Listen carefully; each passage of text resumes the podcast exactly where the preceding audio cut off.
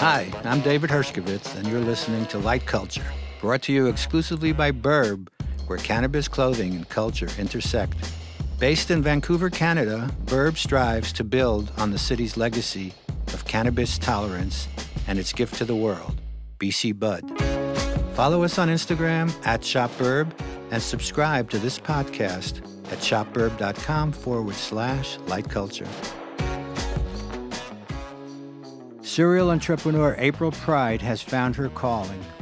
After selling her cannabis product design company, Vanderpop, to Tokyo Smoke, she's moving into media with Of Like Minds.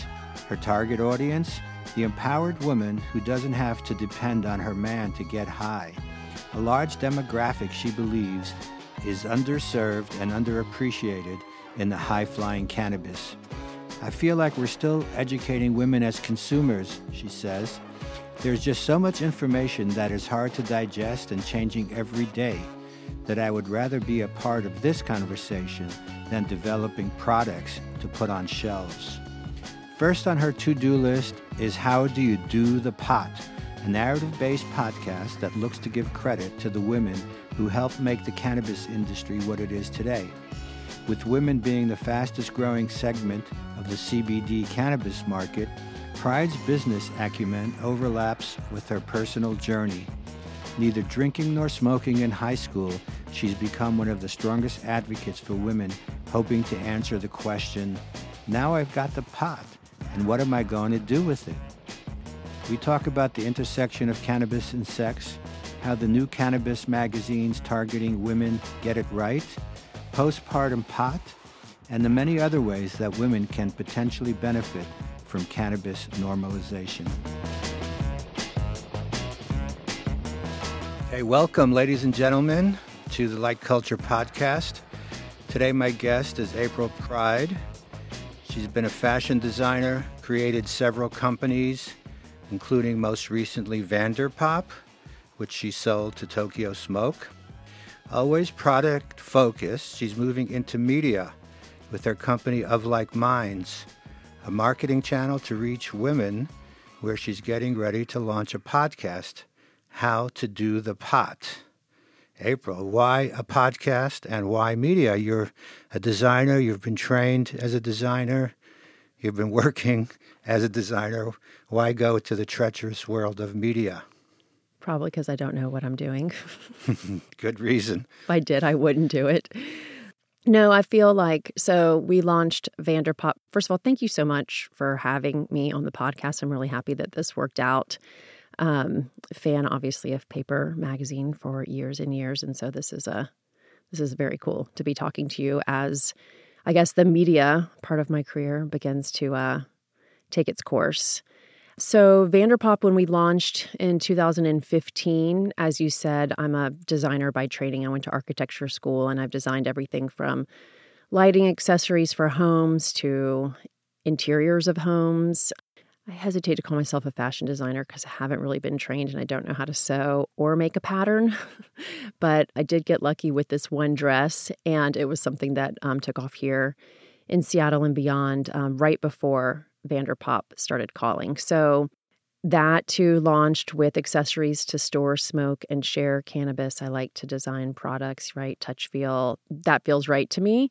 So, but what we found is that products uh, that are intended for the use with cannabis, we're not, that's not where women are yet. They're still trying to understand this plant. And so, we launched in January 2016 Vanderpop, and then by that fall, we had moved into really an education platform for women to understand cannabis and the role that it could have in their well being. So, with Of Like Minds, which I launched this February, two years after having sold Vanderpop to a Canadian company, Tokyo Smoke, and now ultimately um, Vanderpop sits as one of the top three brands at Canopy Growth in Canada. I left in, in sorry in February to start this company because I feel like we're still educating women as consumers, and so as much as I would like to get my hands dirty again and start designing products, it's just simply not where the consumer is. And this category, right, this product is so important and the information that comes along with it that I like being a part of that conversation and making sure that women are hearing in terms that are relevant to them relative to their life why cannabis, right? So and they don't understand, you know, we laugh, how do you do the pot, right? So that's the name of the podcast, How to Do the Pot. And it ranges, the first season is six episodes, and we talk about, again, topics that are relevant to women. I think because there's just so much information that is hard to digest, is changing every day. And so I would rather be a part of this conversation than developing products to put on shelves. Yeah, at this point in the industry. So, what is the historic role of women in cannabis? Like, even today, I guess when you go into some of these dispensaries, you'll see the women all like dolled up and looking more like something to attract the men into this into the space as opposed to attracting women to come inside. And also just sort of your your as a woman coming to cannabis. Mm-hmm. so i guess you had as well some kinds of um, difficulties along the way. Is that correct? In the cannabis space? Yeah. Did, did oh. you have a hard time because you were a woman? Do you feel like women are not welcome or? Oh interesting. No i you know i'm maybe um ignorance is bliss in a way. I feel like Vanderpop would never have reached the success that it has had I not been a woman working in cannabis and supported by so many women, both as community members, um, potential consumers, and as professionals looking to collaborate in any way. So, women receive 2% of all VC funding, and and that statistic is the reason I sold my company. I knew we were onto something. I knew it was going to take a lot longer to get the consumer to a place where they were ready to walk into a dispensary, right? And choose a product that we may bring to market. So it was pretty clear to me that unless I could wait this out for years, that I needed a lot more capital to continue to educate the consumer. So out of necessity comes some pretty um, pretty creative innovation. And I think the way that women came together, different brands and different founders to leverage our networks and make sure that our reach was extended as far as possible has really been my experience in the industry. It's been very collaborative with other women. And I've, yeah, I feel like I've got allies and men too. So it's been all right. And what about your personal relationship with the plant, the flower? How did that evolve? Was that something in high school? Did you smoke, or what? As a woman as well, I'm curious how you evolved into where you are today. So, um, no, I did not consume anything, including alcohol, in high school. Uh, I was definitely trying to get the hell out of Virginia, so I was focused on my studies and when I got to college, everything came in one fell swoop. And so, yeah, I started experimenting with cannabis, but really, you know, I was experimenting with it also with alcohol. So, you know, half the time it didn't quite go as planned. When I would consume during the daytime uh, without without alcohol, or even in evenings without without alcohol, through my twenties, it was it was so much more pleasant than drinking, frankly, but it just wasn't very social, right? So it was always something that we would do at home, either before going out or after going out or instead of going out.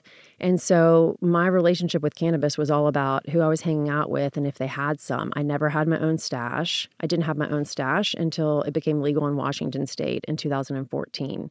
I just either I'm lucky enough to have friends that kind of had it around and I didn't have to to worry about it, or it just simply wasn't a priority in my life. I didn't have the education that I now do to understand the ways in which it could be used, rather than some of the maybe the other self medication that I was saying yes to, or different ways that I was managing occasional conditions, right? Whether it's something that's topical or my menstrual pain, etc. So yeah, I'm, I think I represent sort of the new consumer where yeah, it was around.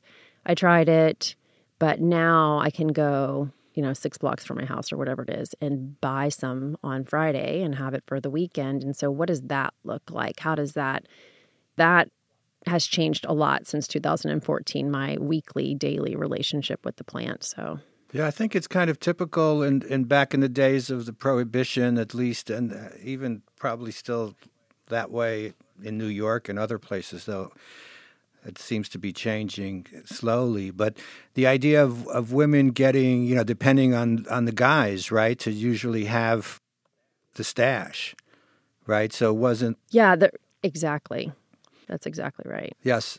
Yeah. So you were dependent on somebody else, typically a guy. This is, I hate to generalize, but this story is, you know, it's fairly common that if you had a boyfriend that had some, well, you're into it during that time, or you really weren't into it during that time, depending on his relationship with mm-hmm. it, perhaps. But yeah, I would. I would like to get back to the question that you had about women's role in cannabis. Like if we look at it from during prohibition and you think about women who have accelerated research who have accelerated acceptance among the public whether they're um, you know i think about brownie mary and uh, what she did for aids patients hospice patients in san francisco and the doctors saw what cannabis the impact that it was having on just quality of life for patients and starting to research cannabis as medicine, right? These were AIDS patients. I think about Charlotte, Charlotte's Web, and her mom. But you're right. I think there is sort of like an unacknowledged history of women in cannabis that doesn't really get recognized typically for the role they played. And I, I imagine as, as the years go on and people start exploring and looking into this, there will be more attention paid there. There's probably many more we don't know about. Yeah, I mean, so a short history of it. We have Brownie Mary, right, who was who contributed to medical cannabis legalization in California. Catherine Jacobson, she rallied for the first FDA approved drug through GW Pharma.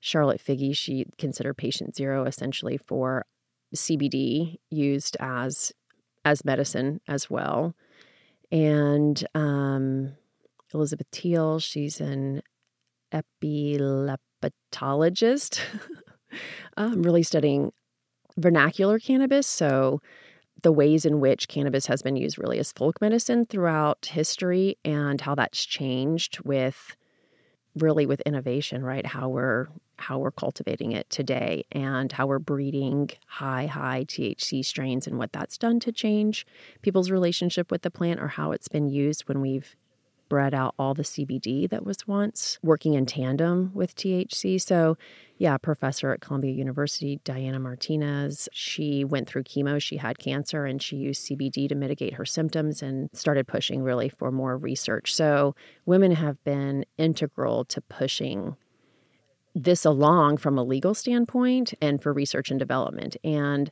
it just shows that most of the women that I talk to, if they didn't have a relationship with cannabis prior, they found it because they themselves or someone they loved had a medical emergency and they had tried everything. Cannabis was the last resort, it was the first thing that worked. So, really, I find that the work that we're trying to do is to make sure that women understand this choice sooner and that their own or someone they love's quality of life can get back on track as quickly as possible thanks to cannabis. Well, even, you know, if you look around, it's probably, you could argue that women are actually, you know, the, a big growing proportion of the new users, right? Attracted, especially to the health and wellness uh, CBD component of of the industry right now.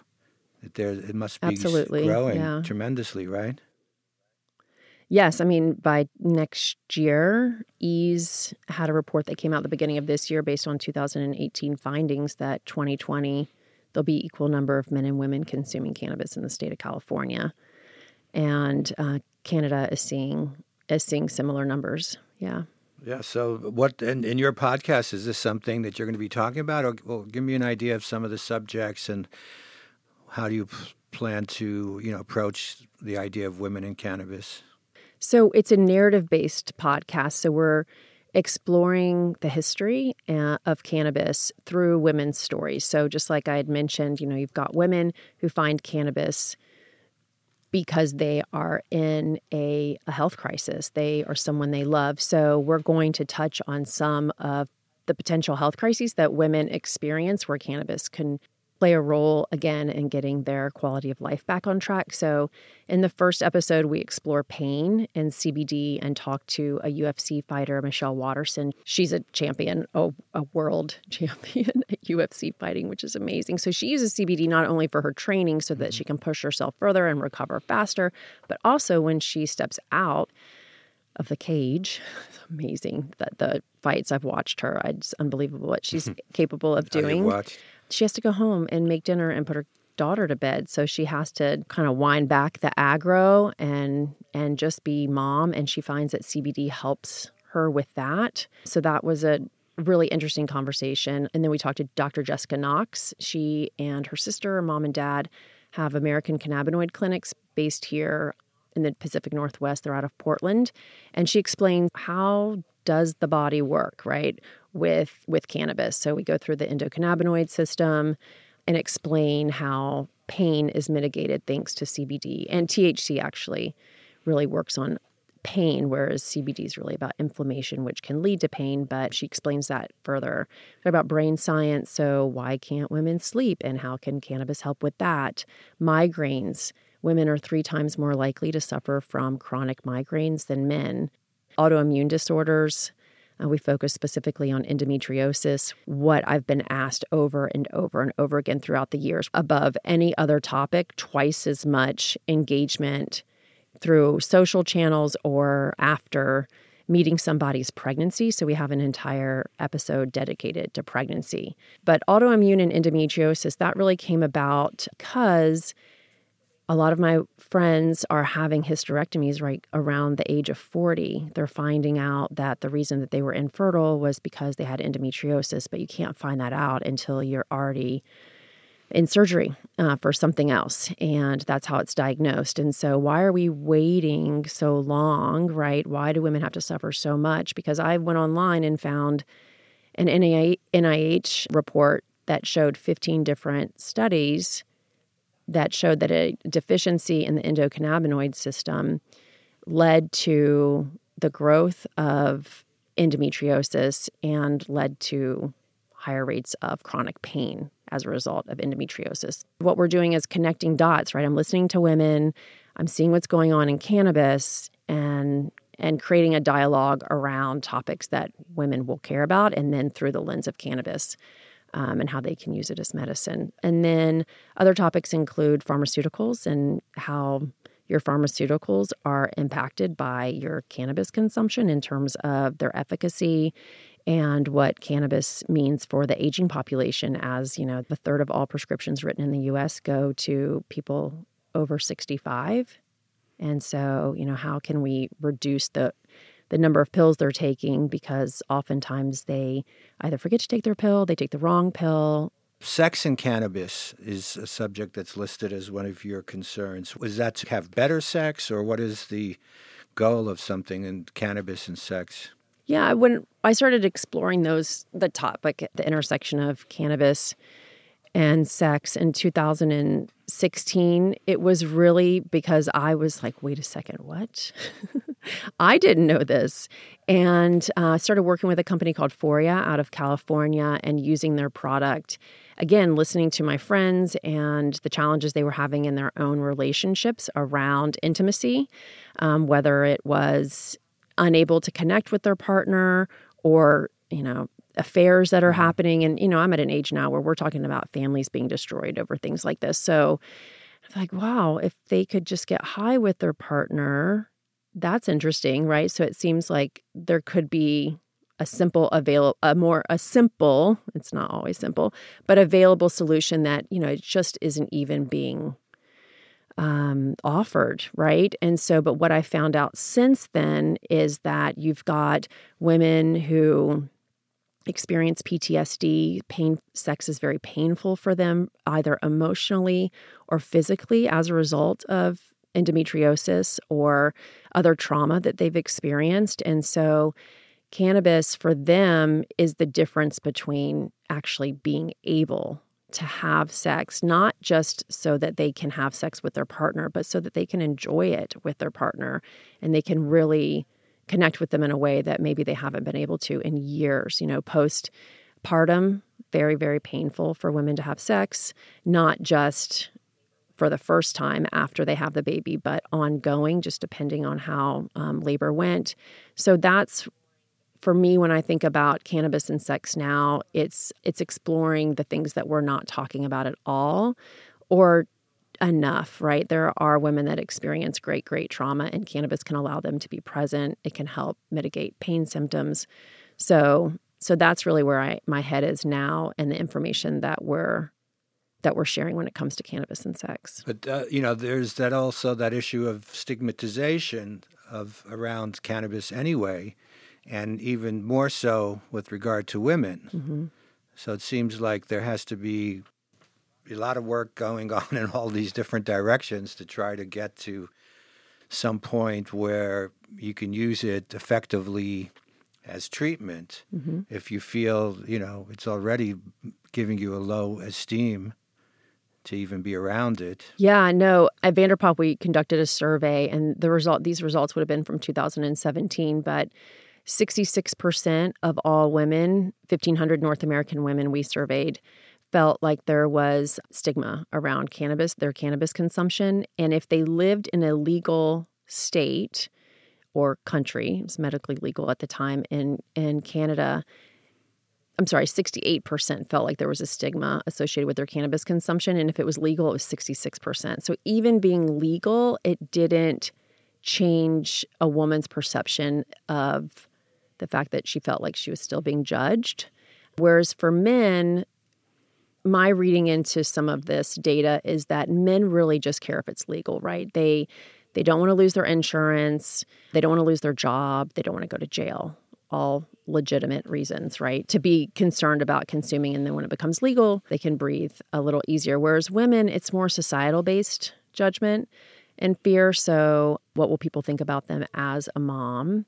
Um, of course, they don't want to lose their children. So the legality around it is super important. But why doesn't that change? Why doesn't their fear of judgment change when it is, in fact, legal? And that to me is just they're worried about people's opinions of them as as a productive member of society again as a good mom as as a woman who is like morally righteous in a way i think is also what we're the ideal that we're held up against too. So, well, as customs change and this becomes more accepted in society, I imagine, you know, a time when it would be less of a problem in a way. I mean, because even men, uh, you know, having been around for for a number of years myself, pretty much you know underground economy living, and even in New York today, it's still pretty much like that. Mm-hmm. Uh, you know, you you live in a world that's where billions of dollars have been spent to try to make you feel bad and and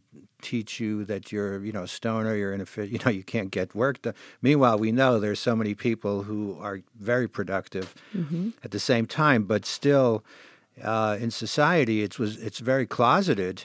Uh, even people, because I, I, have a friend, for example, who wrote a book about uh, weed and you know and did a lot of research and went around and you know so he goes into a, an agent's office, a book agent, and he says, "Well, I have this idea. I don't know, you know, what you think of it. You know, he's afraid he's going to be called out."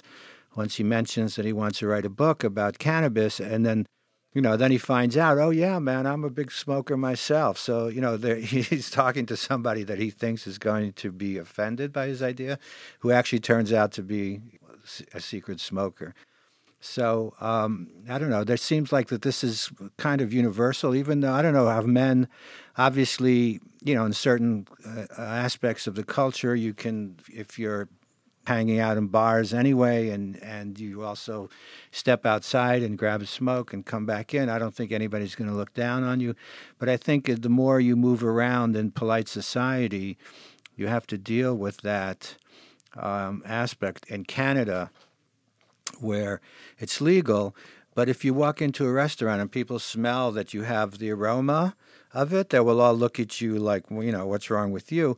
And then somebody compared that to mm-hmm. like if you had drank too much and you had, you know, and you smelled like alcohol. So you would still have that same stigma of somebody who was, you know, maybe doing a little too much of something, not being discreet enough. Anyway, I'm just wondering, you know, about the changing times. So if we were ahead, like in 10 years from now, how would you like to see the culture with regard to cannabis and women in particular? What would a woman's life be like in the ideal world for you? Well, um, I would hope that at this at that point, ten years in the future, that the U.S. it's legal um, federally for for all to consume as as they feel is appropriate for them. Right? I mean, this is why this product is so difficult to regulate to to categorize because it's medicinal it's wellness yeah it's recreational so if somebody that i work with needs to have a vaporizer pen that they discreetly use at their desk throughout the day and it's allowing them to reduce the dosage of their ssri by 50% do they really need to tell me all of that? Or can I just trust that they, as an adult who's doing their job, showing up on time, meeting their deadlines, etc., excelling, that this is what they need to do so that their life looks as close to what they would like for it to look like, right? And I ah, I that's I hope that we get there that we can allow people to consume in the office and not look at it the same way that we look at alcohol. You know, I mean, we've all heard this, but alcohol has not been prescribed for cancer, you know, to help mitigate the symptoms that come along with the treatment of cancer. Um, right. It has never been something that you would tell. I mean, women talk about drinking postpartum, pump and dump, all of this, whereas we're trying to have a real dialogue around, well, what is the what's the threshold for an okay amount of THC to consume while you're pregnant and breastfeeding because women are being prescribed pharmaceuticals with with side effects that could potentially be worse than cannabis but we don't know because there's not research. There is some research. There's a group at University of Washington here in Seattle that is going to study the effects of some pharmaceutical drugs that are prescribed to women for um, morning sickness um, versus using cannabis to mitigate those symptoms. And they're going to follow the moms and the babies for three years. And that just started. So we're getting there. Our work is to make sure that you understand that the person next to you uses this same plant for many different reasons and you just you can't use it as a reason to judge them if it seems like they're consuming more than you do or you think that they should. And in terms of the smell, it's so interesting that you would bring that up because I would, you know, I think two years ago when I was sat here, David, and said, oh, in 10 years, we'll all be popping a pill, right? We're not going to be smoking this. We're not going to be vaporizing this. Um, you can use it topically, but really, we're going to go into a lab. We're going to recreate these compounds and we're going to find the most efficient um, delivery method possible. And what I have learned and the research through listening to researchers is that using full spectrum plant medicine means that if you're using cannabinoid for pain, that not only will it reduce your pain more significantly, but it will also reduce it for longer. So the entourage or ensemble effect of CBD or THC working with other cannabinoids as well as terpenes and other compounds found in plants really does have better results. So I think we're going to have to grow the plant and extract medicine from it directly until they figure out if they could actually recreate that in a lab. But as of now, it seems like people are going to need to continue to smoke this. The other thing is that it most of the consumers that I meet that are in the industry, whether they started this way or not, they like to smoke the flower. That's how they want to consume it. It has the best taste, it has the best outcome in terms of, you know, if they're looking to feel high, right? If they're looking to have a ritual with the plant, like everyone thinks that this is going to go away and we're not going to be smoking anymore. But it seems to me the more that people dive into this, the more they find themselves smoking more than looking at alternative ways to consume. It's really interesting. So, I, th- I think we're going to have to get used to the fact that people are going to be smelling like weed more and more.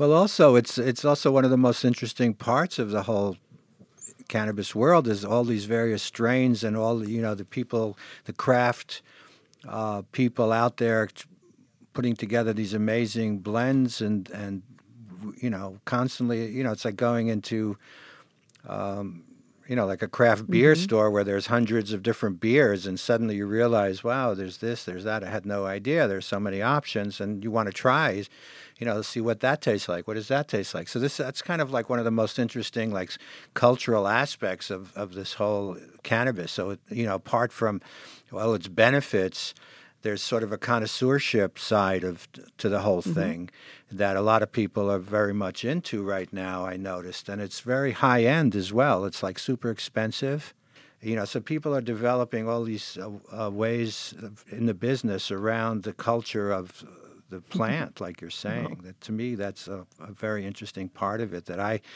had very little contact with because just wasn't, uh, you know, I just didn't get into mm-hmm. that world particularly. But now I'm seeing it and it's fascinating. Well, I mean, I think you got what you got, right? You had a guy and he he had something and you were guy. thrilled about it. Yeah, you still got a guy, exactly. so now there, we just all have so many more options, not only because it's legal and you can walk in a store and you've got all these SKUs, but even if you don't live in a legal state, Mayor, you've probably visited one, right? And so you've got your guy, and you're like, well, I was in Colorado and I tried this. Do you think you could? You know, people are now, there's a demand for different products or for different strains. So I think educating the consumer and them having all these options, they're like, oh, this, I can really dial in this experience. It doesn't just have to be one way, right? So I do feel there's there's particular strains that work better for focused health concerns or wellness that, that work better than others? I mean, I think that what's become very clear is that CBD and THC used in combination, particularly to to deal with pain, buying an over-the-counter CBD product that has cannabidiol that's been extracted from the hemp plant, has very little THC, is not going to help you get to sleep.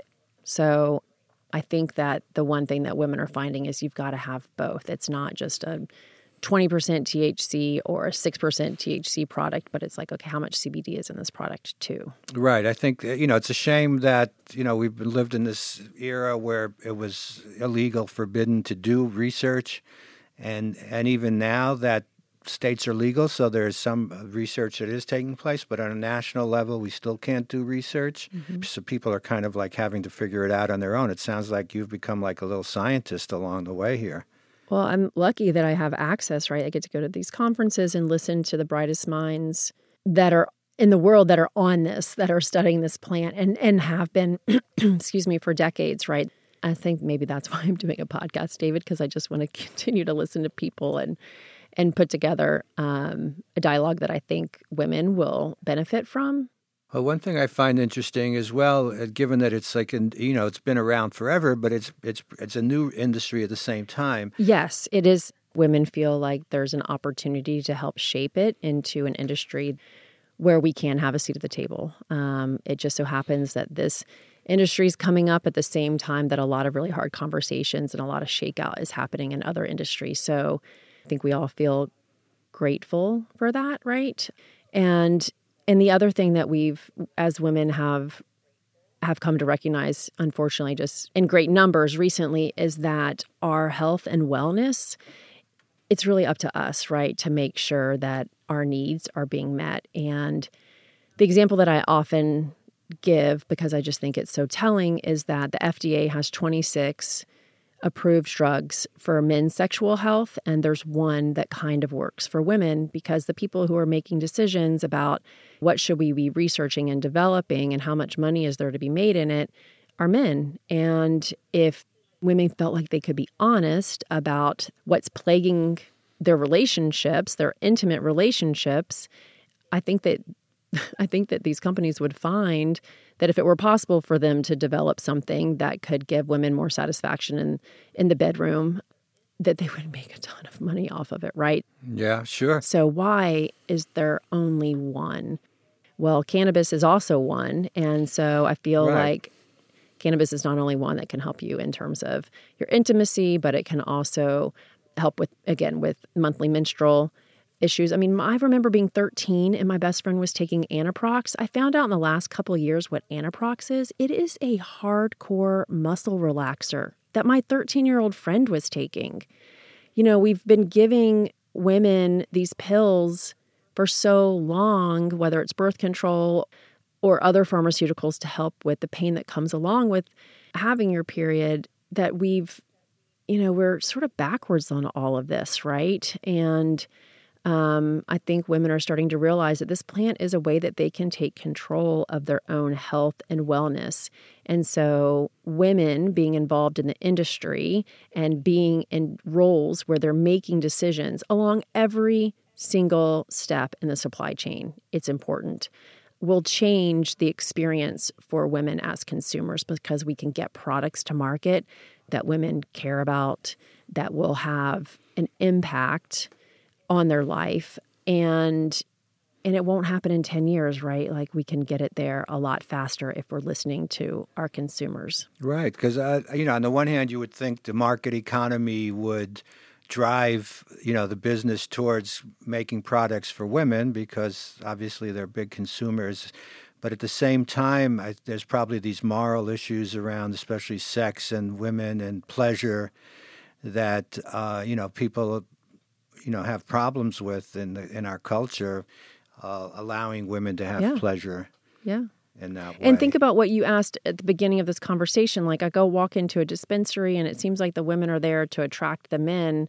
And I always think about what Matthew, who is the founder of Foria, said, like, April, it's so hard to tell women to walk into a pot shop and ask for sex lube. Like, we are across the board putting them in a in a position that they just are not comfortable with and might not ever really be, depending on who that woman is. So, how can we help them get this product without having to put themselves in a situation where they're having to out themselves, quote, um, to someone that they don't know or don't know if they can trust, or, you know, they're asking them pretty specific medical advice. And while bud tenders are not supposed to give it, you know, you, they can give recommendations based on what other consumers have shared with them. So there's a lot of a lot of work to be done to make sure that women can get access to this product. I mean, not just, you know, have it delivered versus having to walk into a store but it's expensive. If you are trying to consume cannabis for a chronic condition on a daily basis, I mean, to be able to afford that for years, it's so expensive. Yeah, and there's no insurance, right? And it's the CBD is really expensive. With no insurance, yeah. exactly. One one interesting aspect also, um, we can kind of end it uh, around here, but the, uh, when with regard to media, I find it surprising that there are women magazines, you know, women magazines that are really have a women's feel and touch to it that are very different from, you know, whatever High Times or Cannabis Now, uh, which let's say is more on the masculine side, but where you have like a Gossamer or Broccoli or others that have a women's sensibility, a feel to it, and that it's interesting to me that these would be, you know, in a time when magazines are on decline we see an increase in, in magazines in, in this space, in the cannabis space, and, uh, and mm-hmm. several mm-hmm. of them are directed at women. Yeah, and fa- and founded or co-founded by by women, right? Um, yeah, yeah. So I mean, I think Anja has done a very good job with broccoli of giving the consumer something to do when they're high, right? So that's what how to do the pot, the podcast is about. I'm like, okay, so now I've got this weed. What do what do I do with it, right? Someone told me it was good for my joints. Someone else told me that it was fun to watch a movie. You know, uh, well, what do I what strain what's a strain? Not just what strain do I get, but what's a strain? And if I don't want to smoke, then I'm scared of edibles and so now there's this vape thing. Like what the hell am I supposed to do, April? You know, I think um, again those magazines, being able to sit down, have have some infused tea or share a joint, and go through these visually stunning publications that also kind of fuck with your head a little bit too if you're stoned in the way that they present information. It's it's yeah, it's such a pleasure, right? It's a reason to step away from your screen and to open the pages and to flip through. So, yeah, I think women have gotten it right in the industry in terms of print publications. Okay, well, April Pride, thank you so much for spending some time with me. I find it very educational and look forward to listening to your podcast. Thank you, David. Yeah, same. Appreciate it. Yeah, I'll make sure that you've got the information. We launch November 19th, how to do the pot. Subscribe on whatever platform you get your podcasts. Thank you. You've been listening to Light Culture, brought to you exclusively by Burb, where cannabis clothing and culture intersect. Please follow us on Instagram at ShopBurb and subscribe to this podcast at shopburb.com forward slash light culture, as well as iTunes and all the regular distribution platforms.